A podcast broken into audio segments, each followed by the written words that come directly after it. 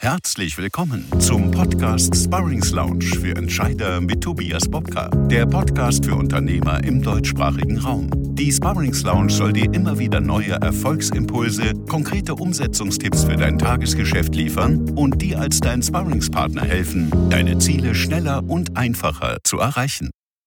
Heute herzlich willkommen in der Sparrings Lounge für Entscheider. Mein heutiger Gast ist Jahrgang 86. Er ist gebürtiger Bremer. Er ist Diplomjurist. Er spricht mit Deutsch, Englisch, Französisch und Spanisch gleich vier Sprachen. Er hat künstlerisches Feingeschick und unternehmerischen Mut bewiesen. Er hat 2011 Neon Splash gegründet und 2015 erfolgreich verkauft. Seit 2016 ist er CEO und Co-Founder von Hyped, ehemals Ticketrunner in Köln. Herzlich willkommen, Florian Eckelmann. Moin, moin. Was für ein Intro. Mein komplettes LinkedIn-Profil. mein kompletter Werdegang. Aber ich muss es dazu sagen, es ist Eckelmann. Das C in meinem Namen ist ganz, ganz wichtig. Da habe ich äh, in, den, in meinen ganzen Arztbesuchen in meiner äh, Gesundheitskarriere immer genau das gehabt. Herr Ekelmann, bitte ins Behandlungszimmer. Deshalb das C sehr wichtig. Eckelmann. Äh, Super. Da, da, haben meine Vorfahren hart für gekämpft.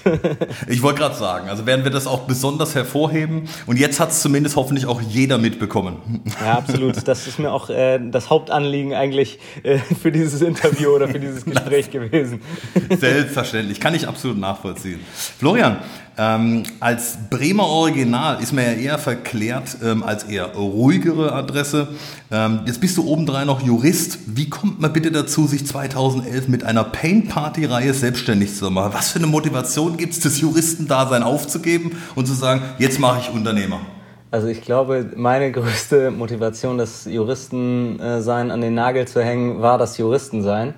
Das äh, okay. hat mir nämlich nicht so viel Spaß gemacht. Beziehungsweise, also ich muss, ich, ich hole mal ein bisschen, bisschen länger aus. Also ähm, mhm. äh, Bremer wüsste ich jetzt nicht, ob wir irgendwie alle so ruhig sind. Äh, vielleicht so eine gewisse Grundgemütlichkeit oder so, das mag sein, aber auch in Bremen mag es ab und an heiß hergehen. Ähm, also da wüsste ich jetzt nicht, ob meine Herkunft da irgendwie mit reinspielt oder da so gegensätzlich ist.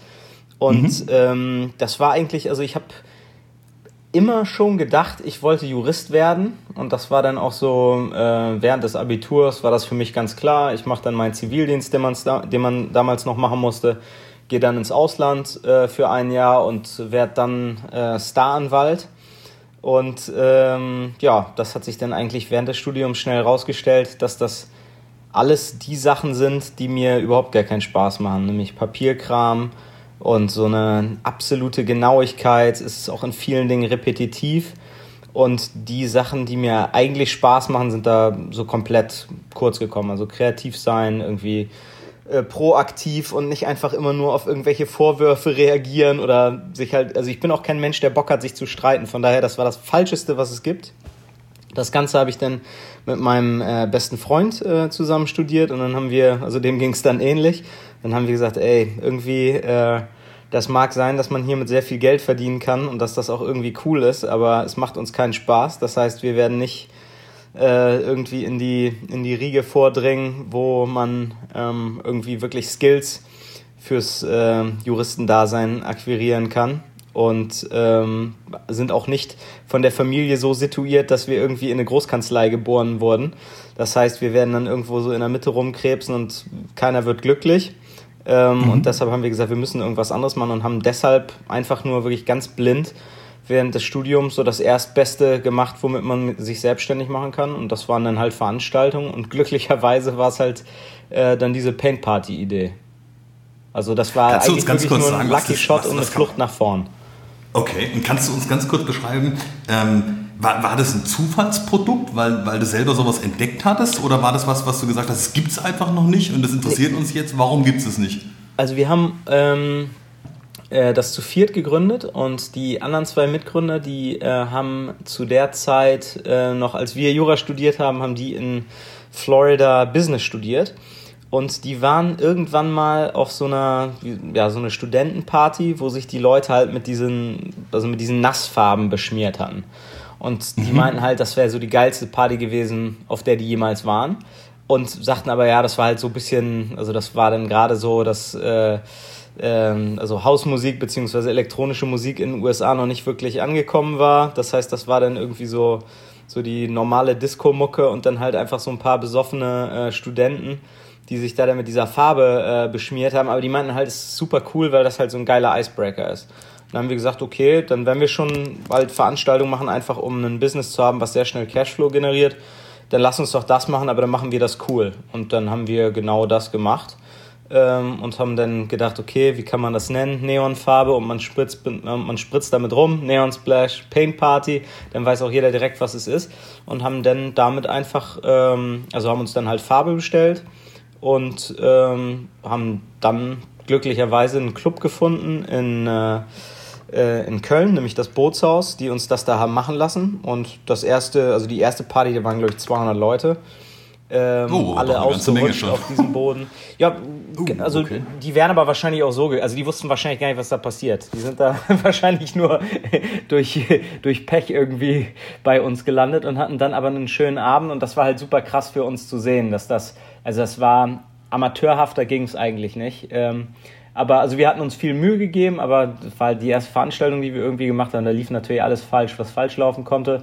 Aber mhm. äh, die Leute hatten einen schönen Abend. Und dann haben wir gesagt, okay, krass, da ist äh, irgendwie ist da Musik in der Luft. Das machen wir jetzt weiter. Und dann beim nächsten Mal waren, glaube ich, schon 500 Leute da.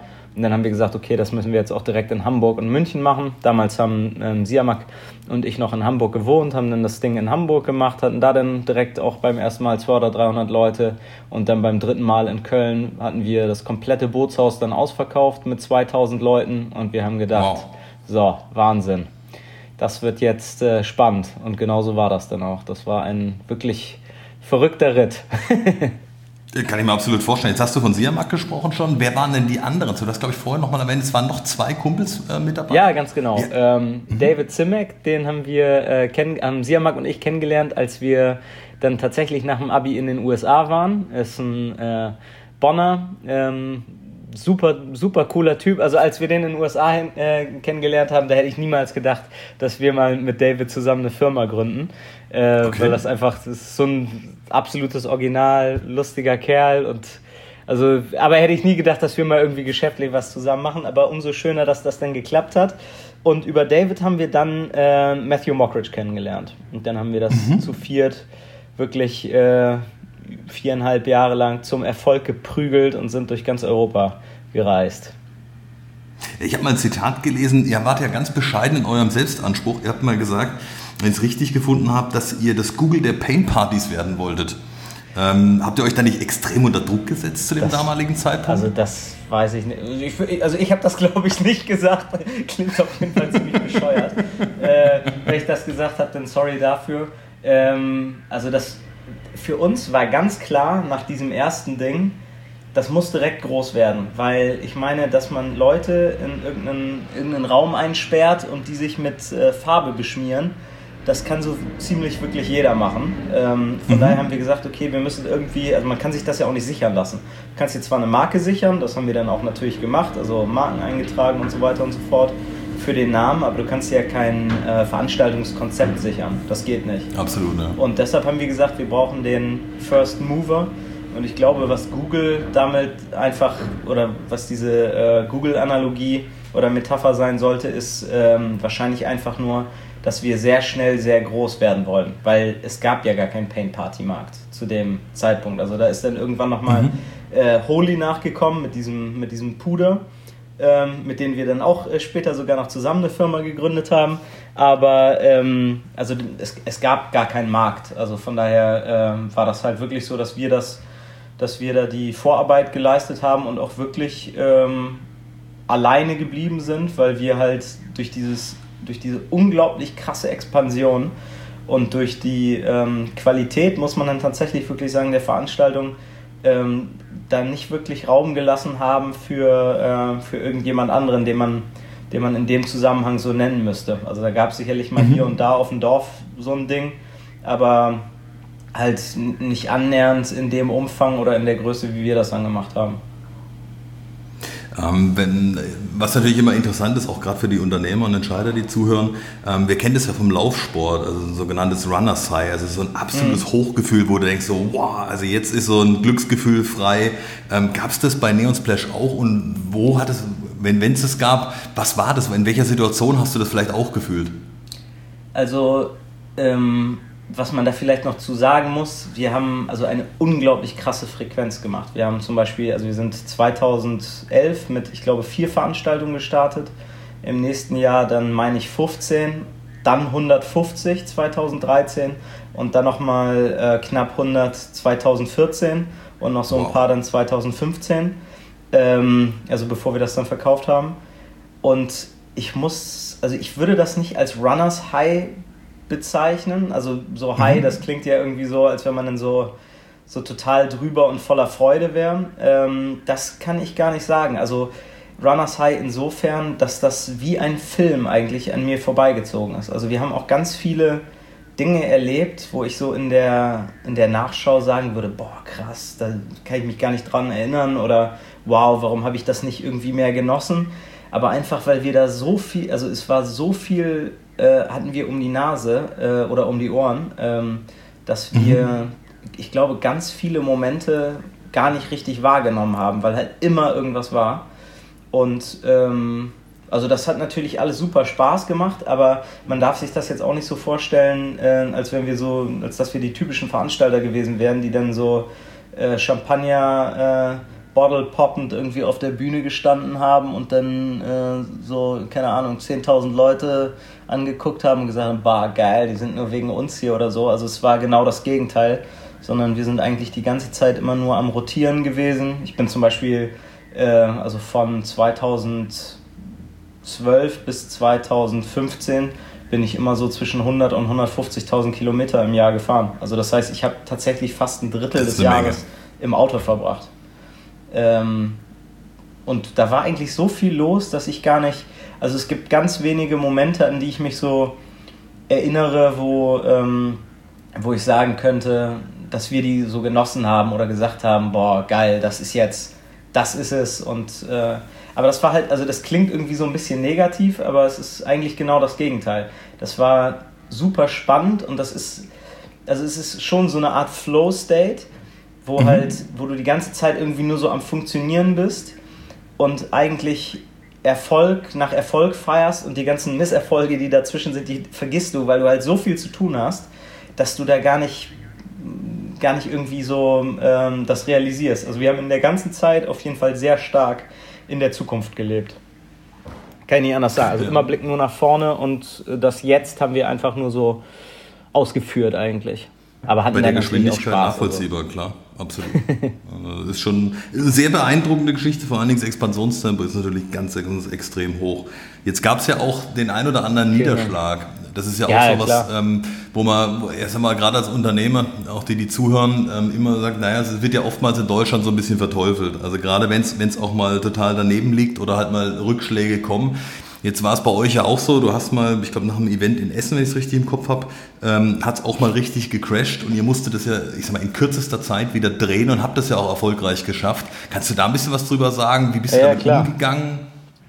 Also ähm, das war der äh, äh, 19.05. glaube ich, oder 12.05.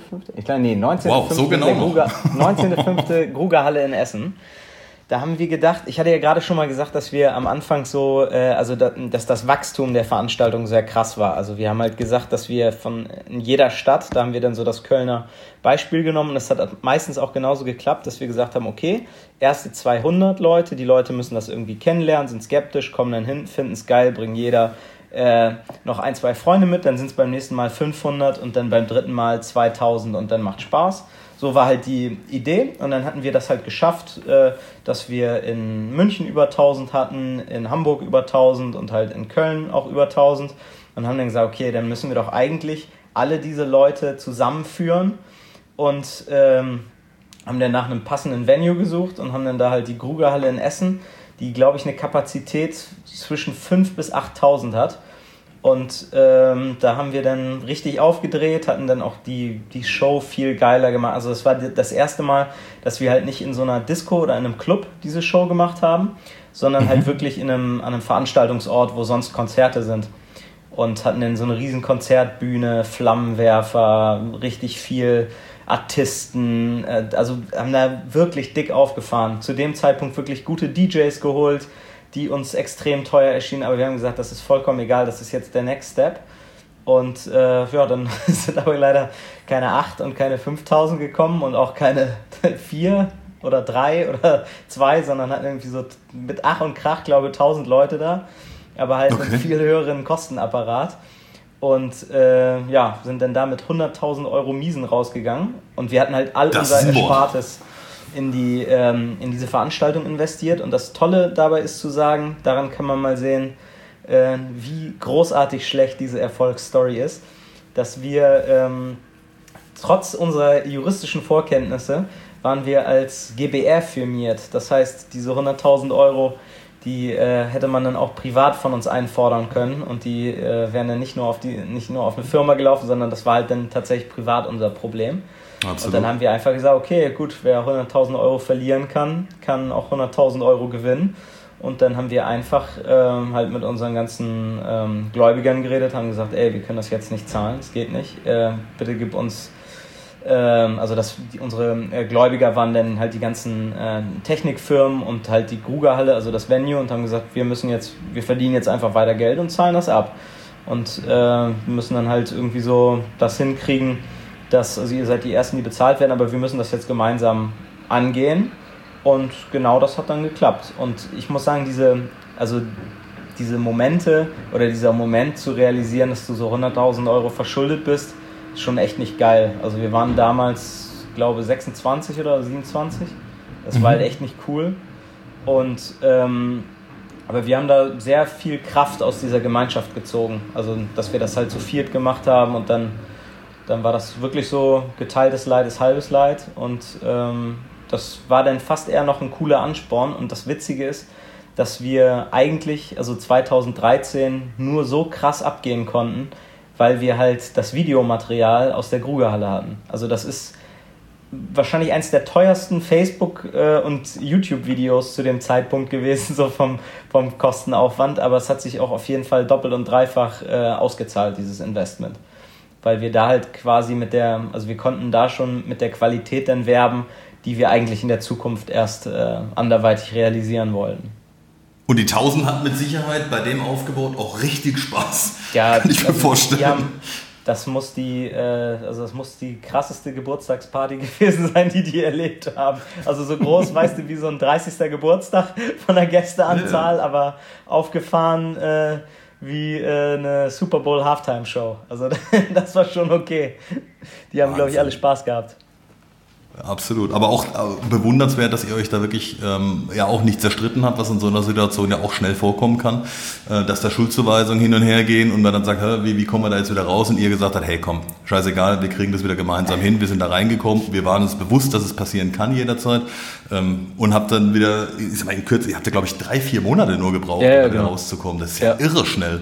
Ja, also da haben wir wirklich einfach Vollgas gegeben dann. Also weil, wenn du mit dem Rücken zur Wand stehst, das ist auch eigentlich ein ganz interessantes Thema, dieses so der Fluch der Mittelschicht, so diese Fallhöhe, weißt du? Du hast nicht genug, ja. um, äh, also du hast nicht genug, damit du scheitern kannst, aber es ist zu viel äh, oder also beziehungsweise du hast nicht diese komfortable ähm, Situation wie jemand, der keine Ahnung mit einem goldenen Löffel im Mund ähm, geboren wurde, der sagen ja, kann, ach Scheiß drauf, ähm, nächste. Mir ist alles egal, wodurch dann, keine Ahnung, Facebook und Snapchat entstehen, aber du hast halt auch nicht diesen, aber du hast halt trotzdem zu viel Mittel, als dass du Angst hast, die zu verlieren. Und halt, wenn du nichts mehr hast, gibt es auch, äh, wahrscheinlich jetzt nicht der coolste, um den zu zitieren, aber es gibt äh, von Donald Trump irgendwie so ein Zitat, wo der mal, ich glaube, 100 Millionen oder so verschuldet war und dann irgendwie so ein, ähm, so ein Penner auf der Straße getroffen hat und sich gedacht hat, Alter, der ist reicher als ich.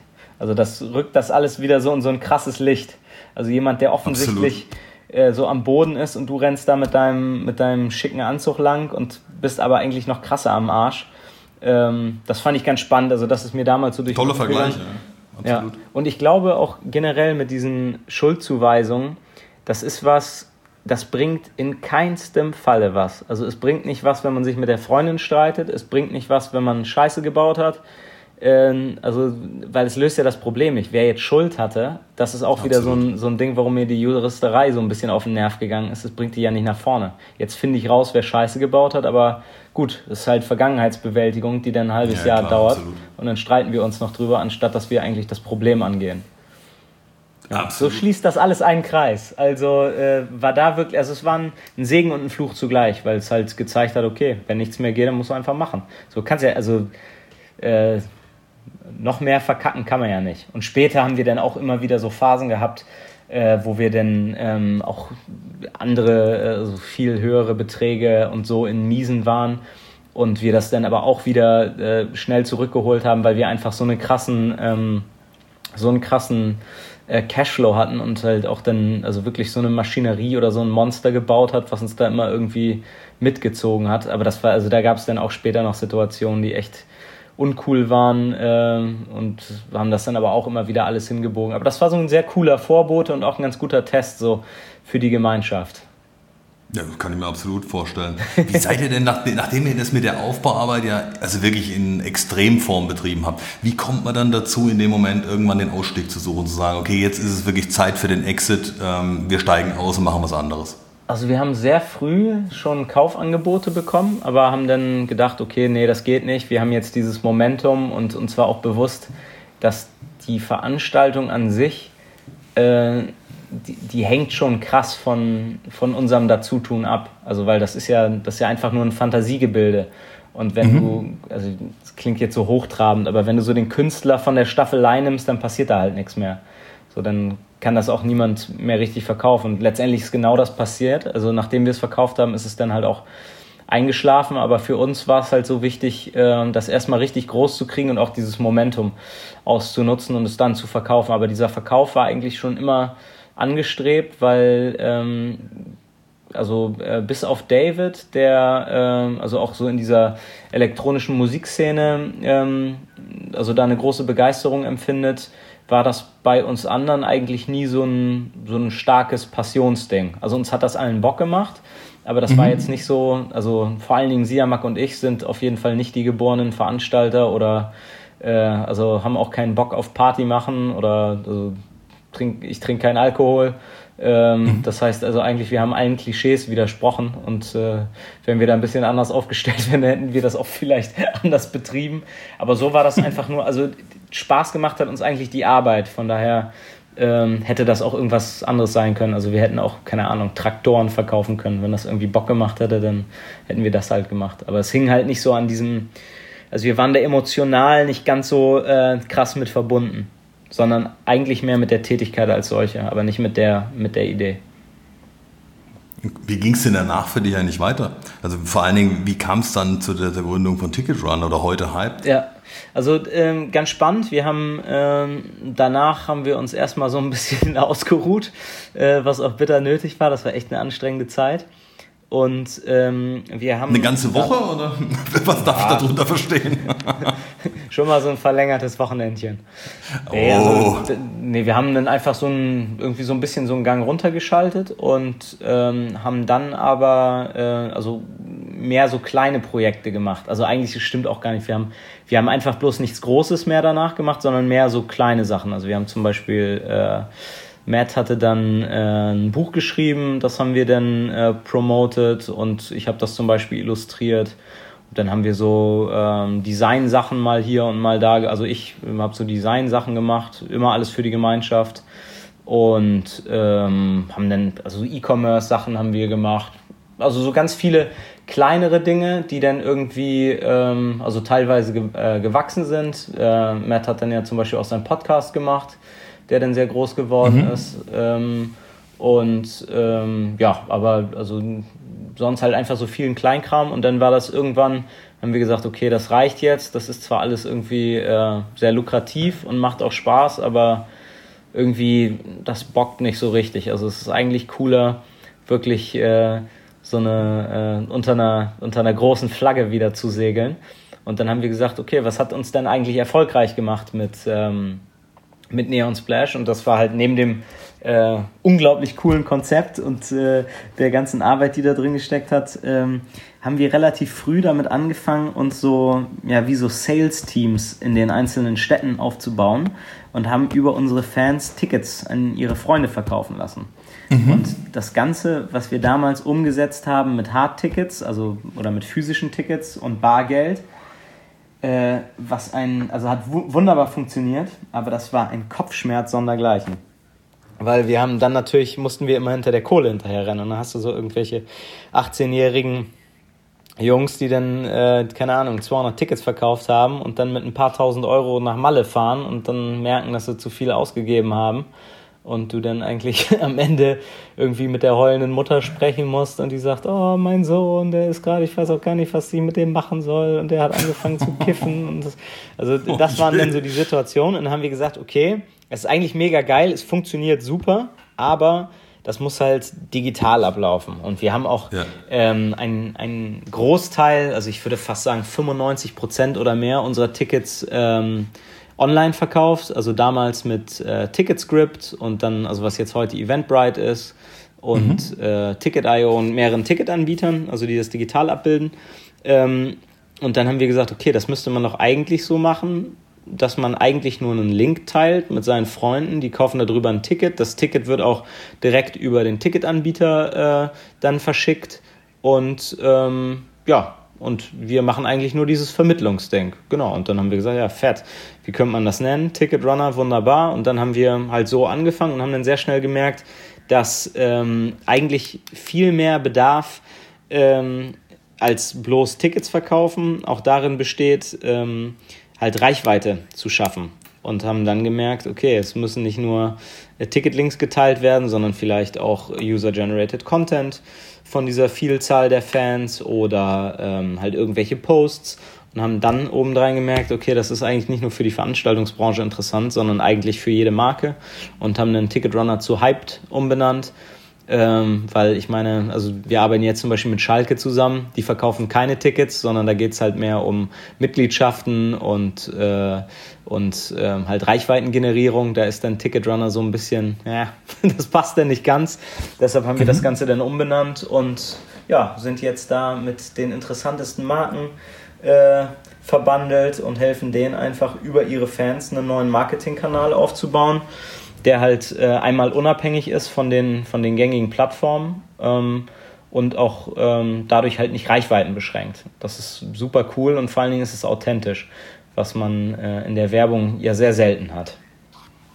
Ja, absolut. Das ist ja wirklich eine Art, lass es mich Botschaftersystem nennen oder ja, genau. im Marketingbereich hört man so dieses Thema Nano-Influencer-Marketing. Exakt. Also wo man, wo man im Prinzip sagt, ja, also aus dem, aus dem Alltag heraus über die Fans im Prinzip eine viel, viel schnellere und größere Reichweite zu bekommen und auch eine ganz andere Treue wahrscheinlich ja, das genau. Prinzip dahinter, vielleicht kannst du da noch ein bisschen was zu sagen.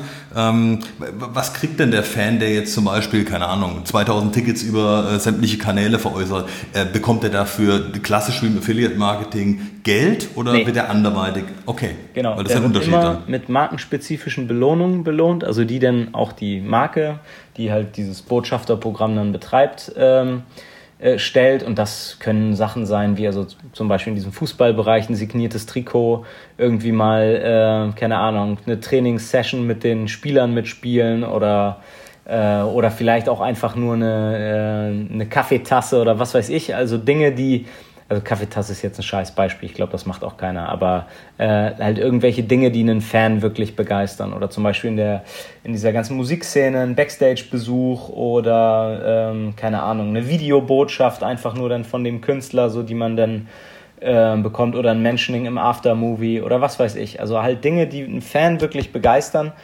aber nichts, was halt irgendeinen äh, monetären Vorteil bietet. Das ist uns auch mega wichtig, weil halt dadurch einfach diese Authentizität verloren geht und wir wollen halt wirklich nur, dass diese, ähm, weil das ist, das ist tatsächlich die Währung äh, oder so das, das krasseste Asset dabei, die Authentizität, ähm, dass es halt ehrliche Empfehlungen sind und dass es eine ehrliche Begeisterung ist und äh, wenn du mir jetzt sagen würdest, du kriegst oder ich krieg 20 Euro, wenn ich irgendwie sage, Schalke ist der beste Verein der Welt, dann würde ich das sagen. es hätte gar keine Bedeutung, würde mir die Kohle einstecken. Und genauso würde ich das für alle anderen Sachen machen. Also das ist natürlich immer so dieses Thema der Käuflichkeit. Und was halt dabei noch interessant ist, wenn ich jetzt rausfinde, dass du irgendwie einen Schalke-Trikot kriegst, weil du mir gesagt hast, Schalke ist der beste Verein der Welt, denn im Rückschluss muss ich ja auch denken, ah, okay, gut, der hat das gesagt, um Schalke-Trikot zu kriegen, macht Sinn, der findet den Verein ja auch geil. Und äh, wenn du den nicht gut finden würdest, dann würde dir auch dieses Trikot nichts bringen. Also so, von daher ist es halt ja. eigentlich nur eine, die Motivation ist eigentlich intrinsisch, die durch externe ähm, Zugaben nochmal so ein bisschen befeuert wird. Aber ähm, grundsätzlich greifen wir genau diese intrinsische Fanmotivation auf. Ja, dadurch kriegst du, so wie du gesagt hast, auch wirklich authentische Botschafter. Also ich finde es auch ganz, ganz interessant, weil es wirklich was ist, was sich komplett abhebt. Ich meine, das Thema Affiliate Marketing, das ist ja mittlerweile in aller Munde und manchmal hat man mittlerweile das Gefühl, also du kriegst ja am Tag drei Millionen äh, von bekannten Freunden oder was auch immer zugeschickt, äh, die dann irgendwie eine Affiliate-Länge rumschicken.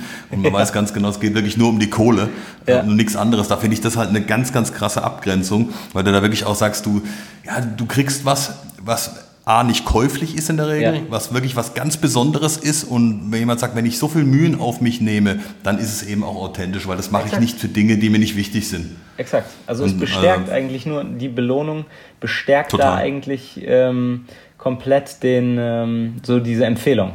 Und das ist, das ist ein wirklich cooles System. Ja, kann ich mir absolut. Wie habt ihr das denn am Anfang gemacht? Ähm, ihr werdet ja wahrscheinlich jetzt auch nicht äh, Millionen reingesteckt haben, sondern äh, wahrscheinlich auch auf Investoren einfach mal angewiesen sein am Anfang. Ähm, wie ja, habt genau. ihr denn so die ersten Anfänge gemacht, um das auch ein bisschen skalieren zu können? Also was wir gemacht haben ist, ähm, also wir haben äh, Ticketrunner gegründet zusammen mit äh, Fabian Tüllmann als Investor. Mhm. Und ähm, das war dann halt, also an den sind wir auch rangekommen, weil der das Bootshaus übernommen hatte, während wir da aktiv Stimmt, waren. Ja, genau. Und ähm, er damals auch einer der ersten war, die uns ein Kaufangebot für Neon Splash äh, gemacht haben. Und wir das dann aber ausgeschlagen haben. Und ähm, dann hat er gesagt, ja cool, aber ihr seid gute Typen. Wenn ihr nochmal irgendwas anderes machen wollt, auch gerne im Tech-Bereich, dann sprecht mich einfach an. Und dann sind wir halt einfach zu ihm gegangen, haben gesagt, hier, pass auf, das ist die Idee. Hat er gesagt, wunderbar, wie viel braucht ihr, wie viel wollt ihr abgeben? Wir haben gesagt, ja, äh, brauchen so und so viel, keine Ahnung, was man dafür gibt. Er hat uns ein Angebot gemacht, super fair. Und dann haben wir das äh, tatsächlich an einem Tag eigentlich da so äh, sehr, ähm, ja, eigentlich dann, wie man es äh, so hanseatisch per Handschlag äh, ja, durchgebracht. Und das war dann sehr easy. Und der Hintergrund war eigentlich, dass wir, ähm, wir hätten dann natürlich auch noch Geld von dem, ähm, von dem äh, Verkauf der, der Neon Splash Marke irgendwie investieren wollen oder können, ähm, was wir auch bis zu einem gewissen Teil gemacht haben. Aber was halt für uns war, für uns war das wichtig, ein Kapitel so abzuschließen und auch ähm, selber einen gewissen ja, einen gewissen äh, finanziellen Rückhalt zu haben, also für uns persönlich, dass man halt nicht nochmal in so klar. Situationen ist, wo man die Miete nicht zahlen kann oder keine Ahnung, nur Thunfisch frisst, weil das so das äh, äh, irgendwie das Einzige ist, was man sich leisten kann und irgendwie halb voll macht oder was weiß ich. Äh, mhm. Also dass sowas nicht mehr kommt, sondern dass wir uns wirklich darauf fokussieren können, auf ähm, das Geschäft und dann natürlich auch jemanden zu haben, der sich ähm, so im Technologiebereich und auch in diesem, ist ja auch Empfehlungsmarketing, äh, womit er dann letztendlich diese ganzen Seiten, die er da betri äh, betrieben hat, äh, groß gemacht hat. Also da quasi diese Expertise mitzunehmen und, ähm, ja, und gleichzeitig dann aber auch äh, genug Kapital zu haben, um Programmierer bezahlen zu können, ohne dass man sich da irgendwie selber das Genick bricht. Ja. Hm, absolut. Seid ihr denn heute auch weiterhin auf Suche nach Investoren oder ist das für euch soweit erstmal abgeschlossen? Weil ihr werdet ja wahrscheinlich, also wenn man wenn man es beobachtet momentan, seid ihr ja stark am Wachsen. Ja. Ähm, das wird ja wahrscheinlich deutlichen Kapitalbedarf auch für die Zukunft nochmal bedeuten. Ja, genau. Also wir werden, äh, wir sind immer wieder, ähm, kommt man natürlich äh, gerade als Tech-Unternehmen in, äh, in die Situation, dass man nach, äh, nach Geld sucht. Also wir sind derzeit in der, in der glücklichen Lage, dass wir Geld verdienen und so nicht äh, ganz, ähm, ganz auf dem Rücken liegen wie so eine hilflose Schildkröte. Aber klar, also wir werden in absehbarer Zeit auch auf jeden Fall nochmal Kapital aufnehmen müssen. Um dann wenn halt richtig ein, wachsen wenn zu können. Unternehmer zuhört jetzt und sagt, Mensch, klingt alles super interessant, ähm, wie müsste so ein, ähm, ja, für euch idealer Investor aussehen? Also aus welcher Ecke würdet ihr den haben wollen und was müsste der so von der Persönlichkeit her bringen? Weil Fabian Thülmann ist sicher auch eine ganz spezielle Persönlichkeit, aber halt auch einer der bekanntesten deutschen Internetpersönlichkeiten, der einfach wahnsinnig viel Know-how hat und ähm, auch wahnsinnig viel Track Record vorweisen kann. Ja, absolut. Ähm, kann, also, kann das irgendwie so ein bisschen in die Ecke bringen? Braucht es so eine Expertise speziell oder was sucht ihr genau? Also was für uns eigentlich, also auf jeden Fall Smart Money, das heißt halt äh, ein Investor, der nicht einfach nur Kohle gibt und danach abnervt. Ähm, mhm. Also das wäre dann auch das komplette Gegenteil von Fabian, äh, mhm. ähm, sondern halt wirklich jemand, der ähm, idealerweise Netzwerk mitbringt. Also wir sind jetzt gerade im Bereich äh, Sport äh, stark am Wachsen und auch international. Wir haben gerade äh, in Mexiko mit Partnern gelauncht, jetzt gerade Südafrika, sind jetzt an Kolumbien und an äh, Spanien gerade in den letzten Verhandlungen, äh, alles mit Partnern. Und da ist halt interessant so für uns, für den, für den europäischen Bereich, jemand, der, also insbesondere UK und so, mit, ähm, mit ähm, Sportvereinen oder auch weiterhin mit Festivals oder halt irgendwelchen Marken gut vernetzt ist. Das ist äh, für uns extrem interessant. Okay. Und äh, persönlich, klar, das muss halt, äh, also da könnte ich jetzt nicht sagen, was weiß ich, der muss irgendwie Skifahren cool finden oder so.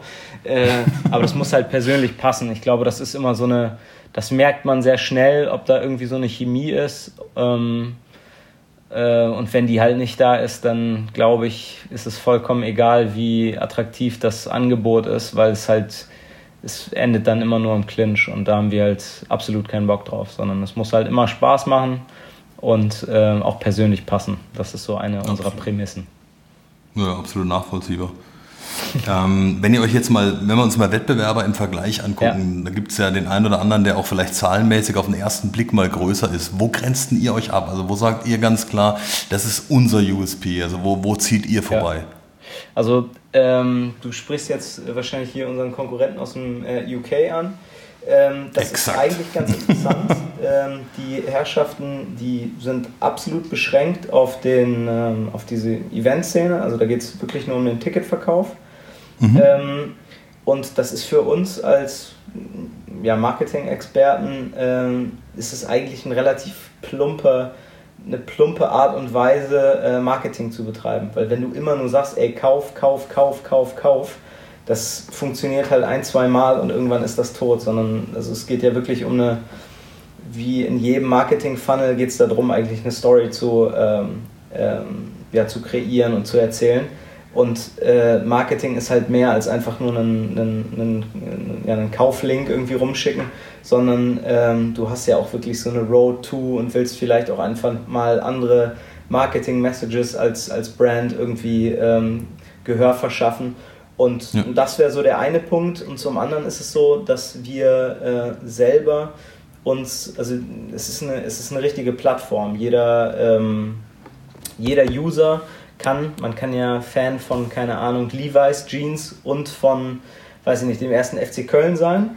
Und das heißt, die mhm. könnten dann oder können dann bei uns auf der Plattform ähm, oder über diese Plattform beide Botschafterprogramme bewerben das würde dann bei der Konkurrenz nicht gehen. Das sind dann immer nur für eine, also für eine äh, Marke ist das so ein abgegrenztes, abgeschlossener Bereich, was halt für den User komplett sinnfrei ist, weil du dich halt, du loggst dich ja nicht mehr bei zehn oder keine Ahnung, fünf verschiedene Plattformen ein, eigentlich um ein und dasselbe zu machen, sondern es sind halt, also es ist halt viel interessanter, das als eine, ähm, so als eine Anlaufstelle zu haben und da dann halt genau die Marken für die man Begeisterung empfindet und äh, für die man da in so einem äh, Brand Ambassador Programm sein möchte, ähm, die über eine Plattform zu bedienen. Also ich denke, das sind so die Haupt so die Hauptdinger, aber das Größte ist eigentlich wirklich, dass wir halt nicht nur auf den reinen Verkauf, sondern halt komplett Marketing auch auf die Reichweitengenerierung ähm, aus sind und das ist für viele Marken äh, ist das auch sogar noch interessanter, weil du halt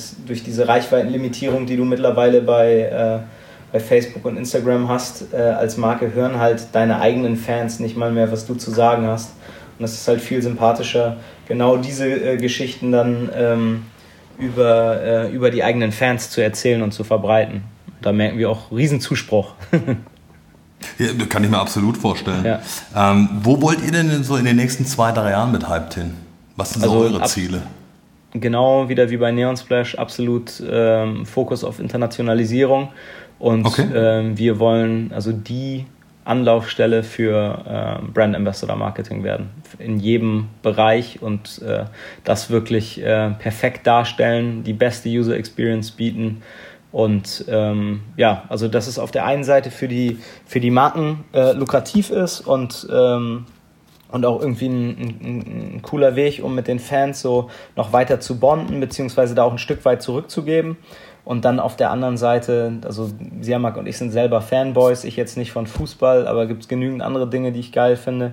Ähm, mhm. Also genau für solche Leute ähm, auch eine, eine weitere Schnittstelle mit der Marke äh, zu geben, dass man da halt wirklich dieser Passion, die man als Fan hat, ähm, ja, einfach so ein Outlet gibt. Und ich glaube auch ganz im Ernst, also wenn ich mir jetzt vorstelle, ähm, das ist ja immer so bei, oder vor allen Dingen in der, der Deutschrap-Szene, so, äh, wenn irgendein Album released wird und man dann da als Fan äh, irgendwie zu Saturn geht und sich dann tatsächlich noch eine CD kauft, um den Künstler zu unterstützen, da hat man ja schon ja. So, ein, so ein Gefühl von, ah krass, das ist jetzt Gold gegangen, das, das ist auch wegen mir. Das, ich habe dann einen Teil ja. zu beigetragen und das halt quasi noch so auf die Spitze zu treiben und eigentlich diese, diese Grenze verschwimmen zu lassen zwischen der bösen Marketingabteilung der Firma, die man cool findet, und sich selbst als Fan, der einfach rausgeht und sagt, ey Leute, das ist so geil, das müsst ihr euch angucken, den müsst ihr supporten oder das müsst ihr mal ausprobieren. Das ist wirklich so das, äh, was uns begeistert und ähm, ja, uns, uns wirklich antreibt, zu sagen, dass das unserer Meinung nach die Zukunft äh, von Marketing ist, also zumindest ein fester Bestandteil von jedem Marketingmix werden muss. Ja, und da müssen mhm. wir einfach komplett die Nummer eins sein mit dem besten Produkt und äh, ja, mit dem besten Support einfach. Klingt auf jeden Fall wahnsinnig spannend, vor allem wenn man so sieht, wie viele Marken ihr mittlerweile aufschaltet, ist das echt eine Erfolgsstory. Und das sieht tatsächlich so aus, als könnte das wirklich das ganz große Ding werden. Wenn man sich jetzt mal ähm, so in die Lage unserer Zuhörer reinversetzt, da sind natürlich ganz viele mittelständische Geschäftsführer und mhm. Unternehmer dabei. Ähm, kannst du dir denn vorstellen, was für Branchen, Produkte oder auch Dienstleistungen ähm, vielleicht auch heute schon interessant sind, bei Hype zu launchen? Also es ist, ähm, ist ganz interessant. Ich würde grundsätzlich sagen, alles, wofür ähm, ja, die, die bereits oder so die Bestandskunden bereits irgendeine Art von Passion empfinden. Also überall da, wo es Fans gibt, ist so ein ähm, ist ein Brand Ambassador Programm eigentlich wunderbar aufgehoben und das ist egal, ob das irgendwie mit Engel bedruckte Servietten sind oder was weiß ich, auch eine Software oder ähm, also eigentlich für alles, Gartenschaufeln, vollkommen egal. Wenn es irgendeine Art von, von, von, von Fangemeinschaft um dieses Produkt oder um die Dienstleistung gibt, dann passt das wunderbar. Ähm, was ich allerdings, oder wo wir uns auch schon mal mit beschäftigt haben, ist ähm, so für die, äh, also für ganz normale Firmen, die zum Beispiel Mitarbeiter suchen, könnte ich mir auch vorstellen, dass das gut funktioniert. Weil es ist ja auch nicht stärker, als wenn ich äh, jetzt, als wenn meine Mitarbeiter für mein Unternehmen Werbung machen, so von wegen, ey, wir brauchen neue Kollegen.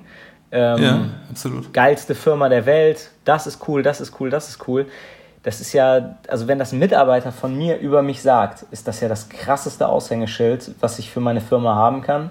Und es wirkt halt auch da wieder viel authentischer und würde viel, äh, viel schneller zum Erfolg führen, als wenn ich jetzt irgendwie auf LinkedIn eine Stellenanzeige schreibe und sage, hey, super Betriebsklima und was weiß ich, wo eh jeder weiß, das ist kompletter Bullshit. Die Arbeitszeiten sind zehn Stunden mehr als angegeben, Urlaub wird nicht bezahlt und so weiter und so fort. Also genau diese...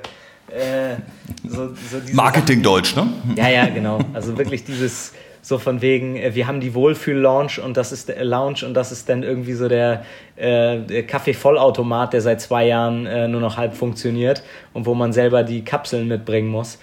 So, das, äh, das kriegt man dann durch einen Mitarbeiter, also wenn man das hat, dass man so ein tolles Unternehmen hat, äh, wofür die Leute dann auch wirklich schwärmen, äh, ist das ein super Tool, um zum Beispiel tatsächlich neue ähm, neue Mitarbeiter zu, äh, zu finden. Und selbst wenn das nur über, über ähm, einfach so eine Reichweitengeschichte ist, dass man sagt, okay, das, jetzt muss mal irgendwie jemand hören, dass hier Malermeister Meier, keine Ahnung, aus Pferden, dass der irgendwie eine geile Firma hat und noch irgendwie zwei Leute sucht oder so. So, das könnte ich mir auch vorstellen. Aber halt wirklich überall da, wo es eine Passion gibt, Ambassadors, passt wunderbar. Absolut geniales Thema, ja, weil das ist ja wirklich was, also gerade im Mittelstand, wir erleben das ja nicht nur hier in Südbaden, sondern wirklich mittlerweile deutschlandweit, auch bei Anfragen, dass Unternehmer sich immer schwerer tun, logischerweise. Ähm, und der Mittelstand stellt nun mal den Großteil der Arbeitsplätze und die ja. sagen mittlerweile ganz häufig halt, es ist so schwer geworden, überhaupt ähm, noch Leute zu finden, die auch diese innere Begeisterung haben und die das dann auch wirklich leben und die sagen, hey, teilweise müssen wir uns wirklich anstrengen, aus dem Ausland ganz schwer Leute überhaupt ja. anzuziehen, auch ähm, für die Regionen zu begeistern, gerade Mittelständler oftmals ein bisschen abseits gelegen, vielleicht nicht in der Metropolregion gelegen. Ähm, und es ist natürlich super cool, so ein Modell zu nutzen. Also auch da, liebe Zuhörer, liebe Unternehmer, ähm, schaut euch auf jeden Fall Hyped an. Ähm, kann vielleicht eine ganz, ganz spannende Möglichkeit äh, sein, mal was ganz Neues zu probieren und äh, darüber logischerweise deutschlandweit, international und gerade wenn wir über das Thema Internationalisierung im Mittelstand reden, ist es ja immer ein Thema äh, von Mehrsprachigkeit, von, ich sag mal, von auch über die mhm. Grenzen gehen und das ist natürlich mit dem digitalen Modell viel, viel besser Absolut. abwickelbar. Absolut geniale Idee. Du bringst einen ganz neuen Aspekt rein, weil ich glaube, das ist was, mit dem sich die meisten Mittelständler zumindest in dem Bereich noch nicht beschäftigt haben. Ähm, Markenbildung, natürlich, klar, Arbeitgebermarke ist heute ein, ein äh, sehr intensiv gebrauchter Begriff. Ähm, aber was das jetzt heißen kann im digitalen Markt, äh, dass ja. es eben genau in die Richtung gehen kann und wirklich so ein eigenes Botschaftersystem aufzubauen, was weit mehr ist als ein äh, Mitarbeiterempfehlungsmarketing, was ja auch schon viele jetzt angestoßen haben, aber was natürlich bei weitem nicht so professionell und vor allen Dingen auch nicht so weit über die Grenzen geht. Ähm, also, liebe Unternehmer, hört euch das auf jeden Fall an, schaut es euch an, sprecht Florian an. Wir werden nachher Bitte. auch nochmal kurz äh, Mailadresse und Co. weitergeben. Ja. Ähm, absolut spannender Aspekt. Ähm, was rätst du denn den Entscheidern? Wie kann man euch, dich am besten kontaktieren? Was ist so die, die einfachste Möglichkeit, wenn man fragen kann, sagt, hey, wir haben hier eine Idee, wir würden gerne eine Fanbase aufbauen, die sich unterscheiden soll von unseren Wettbewerbern. Wir haben eine richtig geile Marke, wir haben eine coole Idee vielleicht auch. Mhm. Ähm, an wen kann man sich wenden und wie kann man mit euch Kontakt aufnehmen? Einfach äh, wahrscheinlich per Mail. Das geht, glaube ja. ich, am einfachsten für alle Beteiligten. Und zwar ist das mein Vorname Florian at hyped, hypd www.co. Super cool. Also auf jeden Fall dein Mail-Postfach wird jetzt hoffentlich bald überquillen, wenn wir den Podcast ja, jetzt eh ganz schnell raushauen. genau, aber, ich, wir werden, wir werden ihn zum Sprengen kriegen. Verweis auf dich wird das alles äh, nach oben priorisiert, doppelt und dreifach gef äh, geflaggt und äh, Super. dann kommt da schnell Antwort. ja, super cool. Also wir drücken auf jeden Fall die Daumen. Ähm, wie sieht denn dein Zielfoto aus, wenn wir den 31.12.2019 nehmen, also ein Jahr weiter? Was glaubst du, wie könnte dein Zielfoto aussehen? Auf jeden Fall in den Himmel gerissene äh, Arme mit einem breiten Lächeln neben meinem äh, lieben Co-Founder Siamak. Ähm, also da, das auf alle Fälle, das ist die, äh, das ist so die, äh, ja, die Grundvoraussetzung und ähm, ich glaube, irgendwo ganz gerne, wenn ich jetzt hier so aus dem Fenster schaue, irgendwo, wo es warm ist. Das hätte ich ganz gerne. Vielleicht in Mexiko bei unseren Partnern.